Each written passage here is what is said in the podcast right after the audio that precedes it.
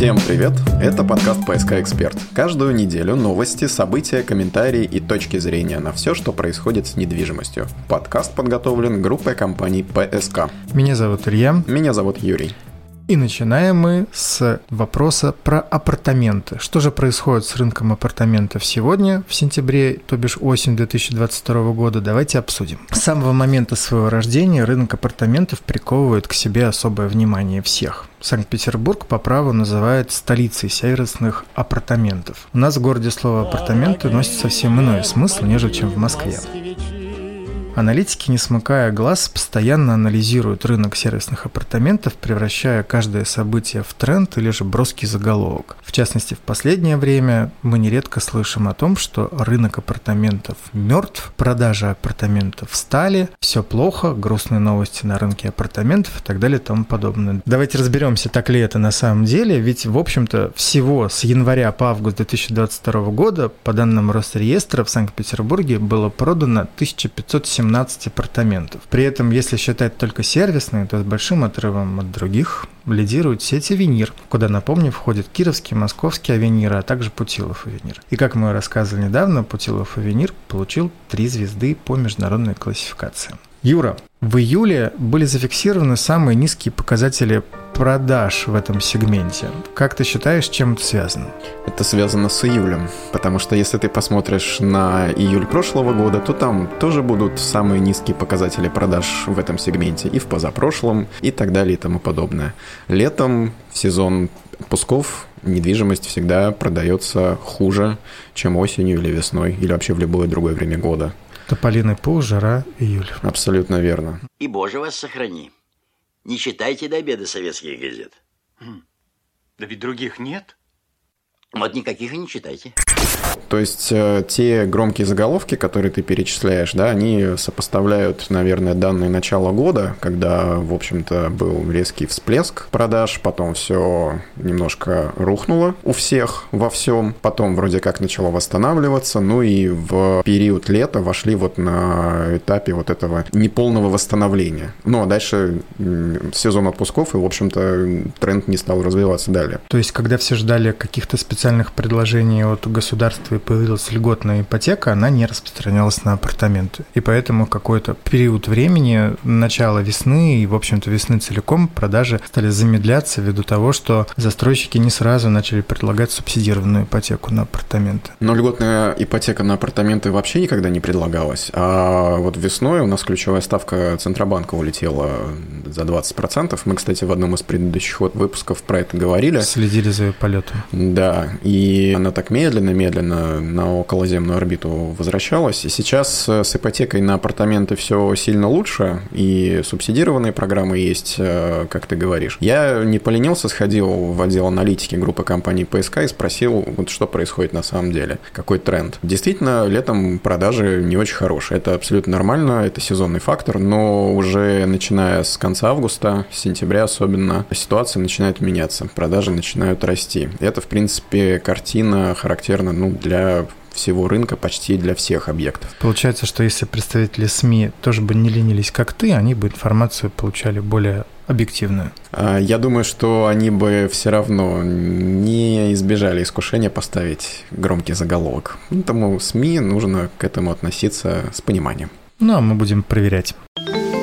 Новость недели. К петербургскому рынку жилья активно присматриваются застройщики из регионов. А некоторые из них делают это уже несколько лет и начинают выходить на наш рынок. Речь о тюменском застройщике, в портфеле которого уже несколько крупных участков. По оценкам экспертов, запуском всех этих проектов компания может войти в топ-3 застройщиков Петербурга по объемам строительства. Не слабый, надо сказать, старт. Еще один застройщик из Казани этим летом начал строительство своего объекта кулуарах же прошедшего на днях Восточного экономического форума крупнейшие строительные компании из Китая планируют увеличить объемы строящегося жилья в России и ищут участки в Москве и Санкт-Петербурге. Как ты считаешь, Юрий, с какими сложностями могут столкнуться эти и другие компании в нашем городе и что тебе известно про китайскую сторону? Сложности разные могут быть. Э, как я понимаю, компании стремятся приобрести участки, на которых можно будет начать строительство в ближайшее время. То есть уже с э, документацией или же с э, проектом, или приобретают участок и сразу начинают готовить проект. В общем, не собираются здесь как-то деньги замораживать. Какое-то время назад в Петербург пытались заходить застройщики из Москвы. У них это по разным причинам не очень хорошо получалось. Ходили даже такие анекдоты, что очередной московский застройщик решил найти себе погибель на питерских болотах. Но если кто с мечом к нам войдет, от меча и погибнет. У региональных, как мне кажется, ситуация чуть другая. У них э, другой продукт. Он э, больше ориентирован на комфорт-класс. И с этим продуктом в Петербурге развернуться-то, в общем-то, есть где. В Москве все-таки жилье подороже.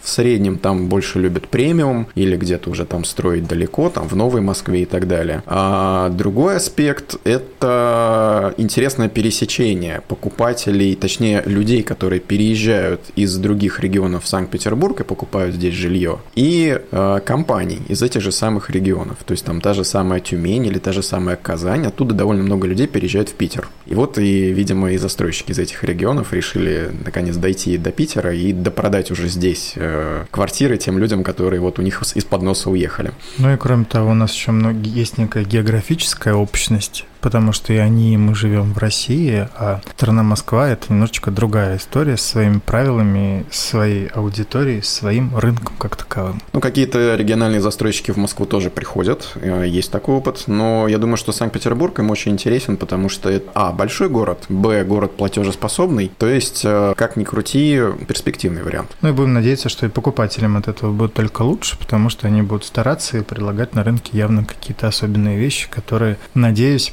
петербуржцам понравится. Конкуренция растет и никак иначе, поэтому покупатели всегда только выигрывают. Что касается китайской компании, да. да, что касается иностранцев э, из Поднебесной, это интересная э, вообще организация, она называется China State Construction Engineering Corporation и входит в топ на первом месте находится в списке глобальных подрядчиков. То есть она как генподрядчик самая крутая в мире по объему строительства. Кстати, ПСК когда-то начинал тоже с генподряда и посмотри, до каких уровней разошелся.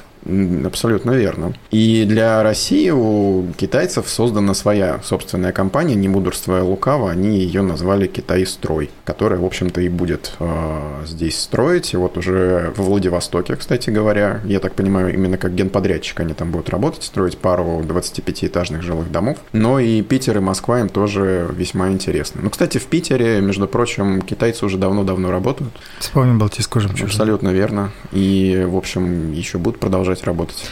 Ну и при этом при всем кажется, что ненадежную компанию Китай строим явно не назовут. Абсолютно. Тема недели – и тема недели у нас сегодня звучит как «Страсти по ипотеке». Мы уже упомянули любовь к СМИ громким заголовком, но вот новый пример. Что вы узнаете, если почитаете СМИ на тему ипотеки там за последние несколько дней? Примерно следующее. Минстрой выступает за продление льготной ипотеки. Ну, как, собственно, и всегда, Минстрой за это выступает. А вот счетная палата считает, что ее надо завершить, как и планировалось по итогам 2022 года. На самом деле, если ознакомиться с оригиналом интервью аудитора счетной Общественной палаты Натальи Труновой, которое было дано ведомостям, и которое находится под э, платной подпиской, видимо, не все смогли его прочитать и разобраться, в чем, о чем именно она говорила и что имела в виду. У медиа рынка сейчас не самые простые времена. Это точно. Так вот, ей приписывают слова об отмене льготной ипотеки, но впрямую она такого не говорила. Давайте разберемся, с чем связаны очередные ипотечные страсти и попробуем сделать из этого некоторый вывод, что ждать покупателям недвижимости в следующем году. Сначала отмотаем чуть назад, к июлю 2022 года, когда впервые появилось и было озвучено предложение исключить из программы льготной ипотеки студии и однокомнатные квартиры как наименее качественное жилье, по мнению представителей счетной палаты. Ну, собственно, аудитор Наталья Трунова тогда же это мнение озвучивала. Правда, там не уточнялся метраж. Например, однушка на 50 квадратов, а то и больше, а такие бывают, по этой логике тоже не должна покупаться по льготной ипотеке. И это предложение не нашло поддержки ни у Минстроя, ни у застройщиков. Что ожидаемые причины понятны. Доля однокомнатных квартир и студий на рынке нового жилья очень большая. Если просто взять и убить льготную ипотеку для этих категорий, то то на практике люди вообще ничего не купят. Ну, потому что несколько наивно полагать, что если человек не покупает однокомнатную квартиру, потому что ставка высокая, то, то... будет покупать двухкомнатную или трехкомнатную. Да. Но возвращаемся к делам сегодняшним, к новым заявлениям. Наталья Трунова дала интервью, как мы уже сказали, ведомостям, и было опубликовано несколько текстов. Отдельное интервью и отдельная статья по его мотивам. В частности, статья по мотивам интервью была озаглавлена так. В счетной палате не поддерживают продление льготной ипотеки под 7%. И с одной стороны, так оно и есть. Счетная палата считает, что льготная ипотека рынок искажает, не приводя ни к чему иному, кроме как к росту цен. Однако, в том же самом интервью предлагается сохранить ставку по ипотеке в 7-8%, потому что она оптимальна. Логика следующая. Чем больше будут платежи по ипотеке, тем меньшие расходы по другим направлениям у людей. На товары длительного пользования, отпуска, на кафе, на театры и так далее. Ну, тут в целом и не поспоришь. Нет, нет, не поспоришь. Россия вас не забудет. И также, по словам Натальи Труновой, помогать улучшать жилищные условия россиянам можно и нужно за счет других госпрограмм. Возможно, их стоит пересмотреть, расширить круг граждан, которые могут в них участвовать, ну и так далее. В сухом остатке льготную ипотеку лучше отменить, но ипотечные ставки должны оставаться на том же уровне. А этого, как мы понимаем, пока не произойдет. И не произойдет, пока не будет снижена ключевая ставка Центробанка. Да, счетная палата уже не первый год переживает, что нашу экономику ждет большой-большой ипотечный пузырь, потому что э, для того, чтобы экономика развивалась, нужна еще очень важная вещь, которая не учитывается Минстроем – рост доходов наших э, сограждан. А так как, к сожалению, этот процесс несколько замедляется последние несколько лет, я бы так сказал. А строительная отрасль, с другой стороны, является своеобразным драйвером экономики и подтягивает за собой еще порядка 20 направлений этой самой экономики, то, в общем-то, здесь и столкнулись два противоположных лагеря, которые, надеюсь, найдут какой-то консенсус, и экономика будет развиваться с одной стороны, новое жилье появляется с другой, ну и, в общем-то, люди при этом тоже будут как-то лучше жить, а не хуже, вступая в ипотечные взаимоотношения с государством. Ну, в защиту Минстроя скажу просто. У них есть план план, который им дали, план, на который они ссылаются. Вот замминистра строительства и жилищно-коммунального хозяйства Российской Федерации Никита Стасишин, он обычно, в общем-то, и выступает от лица Минстроя, главный спикер, и а, озвучивает э, ключевые тезисы. Говорит о том, что нужно строить в моменте 200 миллионов квадратных метров жилья. Это только жилья. И это только для того, чтобы в 30 году реализовать ввод в эксплуатацию 120 миллионов квадратных метров жилья. То есть сейчас в год год по всей стране вводится значительно меньше, чем вот оно должно быть. Учитывая непростую экономическую ситуацию, которую, опять же, в Минстрое понимают, не исключают, считают, что без гарантированного спроса, который поддерживается благодаря всем льготным ипотечным программам, включая семейное, IT и так далее, и так далее, а поручение данное выполнить будет очень сложно. Ну и в конце концов, э, резюме прямым текстом. С нас никто показателей не снимал ни по, рост, ни по вводу, ни по приросту ипотечного портфеля, поэтому не нужно чинить того, чего не ломалось. Если будет снижение ключевой ставки, если политика Центробанка позволит улучшать жилищные условия без льготной ипотеки, пожалуйста. Пока этого не происходит, говорит замминистра. Мы спросили у Сергея Сафронова, коммерческого директора группы компании ПСК, насколько льготная ипотека популярна сейчас.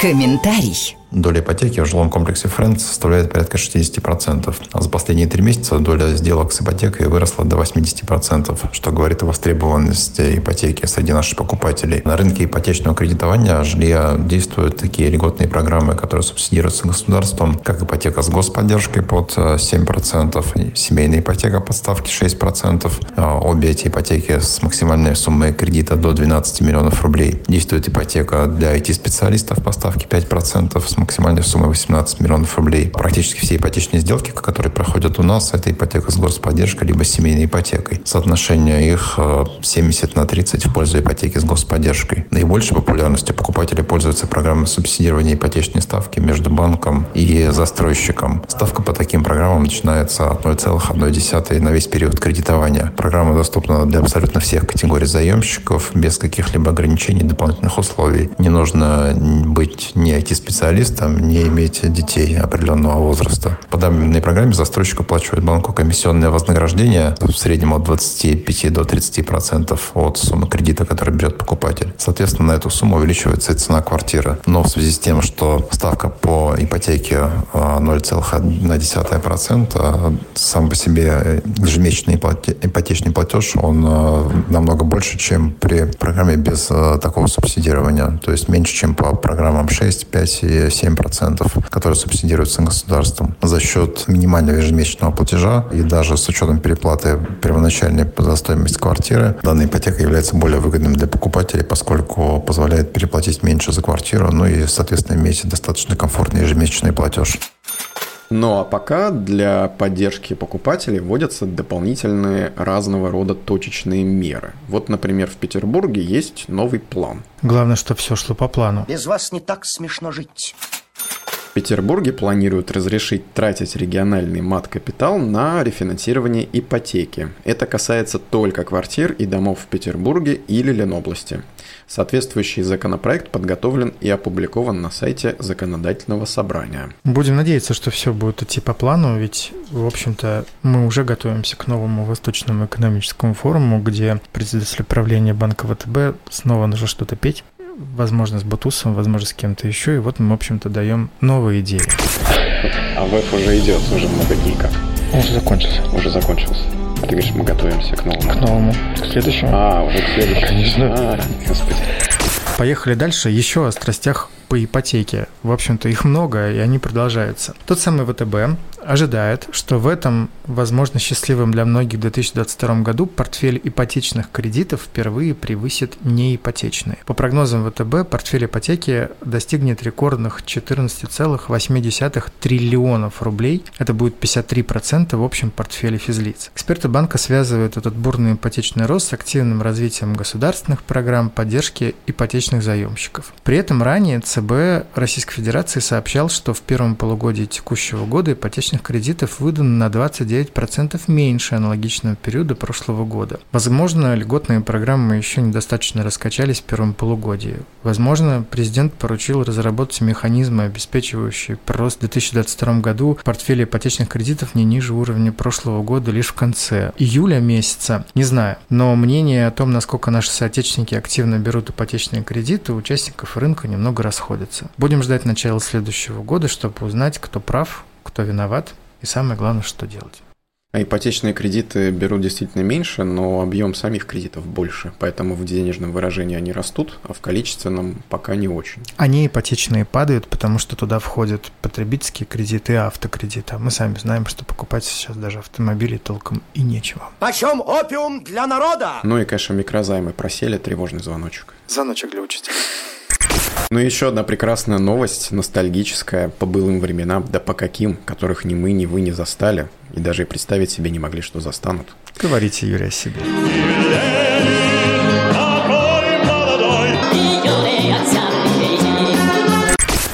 Дворницкие возвращаются. Работникам жилищно-коммунального хозяйства предложили разрешить жить, а точнее ночевать, в подсобных помещениях многоквартирных домов. Представители отрасли ЖКХ считают, что эта инициатива поможет снизить дефицит персонала в ЖКХ, который сейчас достигает 50%. В текущий момент закон запрещает предоставлять помещения для временного или постоянного проживания. Вот как было раньше, до революции, собственно. Самый распространенный формат дворницкой – двухкомнатное жилище, где в одной комнате была спальня для проживания, а в другой комната ожидания, в которой мог временно находиться посыльный, кучер гостя и посетители. Как правило, это был какой-то флигель или э, часть э, внутреннего объема жилого дома, но вряд ли это изначально была подсобка, которая потом переориентировалась под дворницкую. Ну да, и самое важное, что времена-то, в общем-то, поменялись, с одной стороны, а с другой стороны, курьеры по-прежнему готовы ждать, которые привозят еду. А самое интересное, что в процессе изучения того, какие были дворницкие, а точнее воспоминания, да, как мы уже выяснили, какие были дворницкие до революции, выяснилось, что некоторые из них по размеру достигали 33 квадратных метров. И знаешь ты или Юрий, но спустя столько лет 33 квадратных метра – это не только название комедийного сериала, но и санитарная норма для проживания одного человека. Поэтому если ты один, то ты можешь всецело говорить о том, что моя площадь квартиры должна составлять именно столько. Вот откуда пошли нормы строительные СНИПа и ГОСТа. Да, самое главное, что нам очень приятно, что чиновники не только напоминают нашим соседям о том, что зима близко, но и сами вспоминают об этом, ведь зима действительно близко, и улицы, елки-палки, надо же кому-то убирать. Просто интересно, как э, стыкуется разрешение проживать точнее ночевать в подсобных помещениях многоквартирных домов с логикой решения проблемы дефицита персонала. Ну, это еще дополнительная, просто дополнительная мулька, которая позволит стимулировать появляться этому персоналу и, в общем-то, жить, потому что им будет где жить. То есть они будут здесь, при Жить доме, работать, при дворе, да. что называется. Жить они и работать. Ага. Жил и работал. То есть задача ЖКХ... Нет, Ну, как- как-то вдохновлять и мотивировать людей на эту работу, потому что по итогам прошлой зимы можно сказать, что это была неблагодарная работа, которой никто и не занимался. Да, были проблемы определенные. Ну, они редко у нас. Переуправляющие компании будут стремиться заселить все подсобные помещения, чтобы предъявить наличие кадрового резерва на предстоящую зиму. Ну, у нас же да. Новая импровизированная рубрика «Обидная неделя». Далее прямая цитата. Новая рубрика. Мы пару выпусков назад касались темы мастер-плана, а оказывается, эти мастер-планы уже 6 лет как создаются, да более того, на них потрачено много денег. Как говорит Виталий Мутко, глава Дома РФ, на сессии Восточного экономического форума, мы начали заниматься созданием мастер-планов в 2016 году. Создали десятки таковых, потратили около 1 миллиарда рублей прибыли, и всегда очень обидно, когда мастер-планы ложатся на полку, приходят новые мэры, руководители и начинают все менять. У нас десятки таких примеров, и сейчас задача, чтобы то, что разрабатывается, использовалось по назначению. Сказал Виталий Мутко. Очень обидно, когда обидно, но при этом очень классно, когда спикер хороший, ибо читаешь новости и получаешь удовольствие, а не только информацию. Просто чуть-чуть обидно. Немного. Немного обидно. И это подкаст «ПСК Эксперт». Полезный, на скромный взгляд создателей, подкаст про недвижимость. Проект создан группой компаний «ПСК». Подписывайтесь на подкаст «ПСК Эксперт» в Яндекс Музыке и на телеграм-каналы группы компаний «ПСК». Слушайте нас ВКонтакте и на других удобных для вас платформах. Хорошей недели! Пока. «ПСК Эксперт» – экспертный подкаст о рынке недвижимости Петербурга.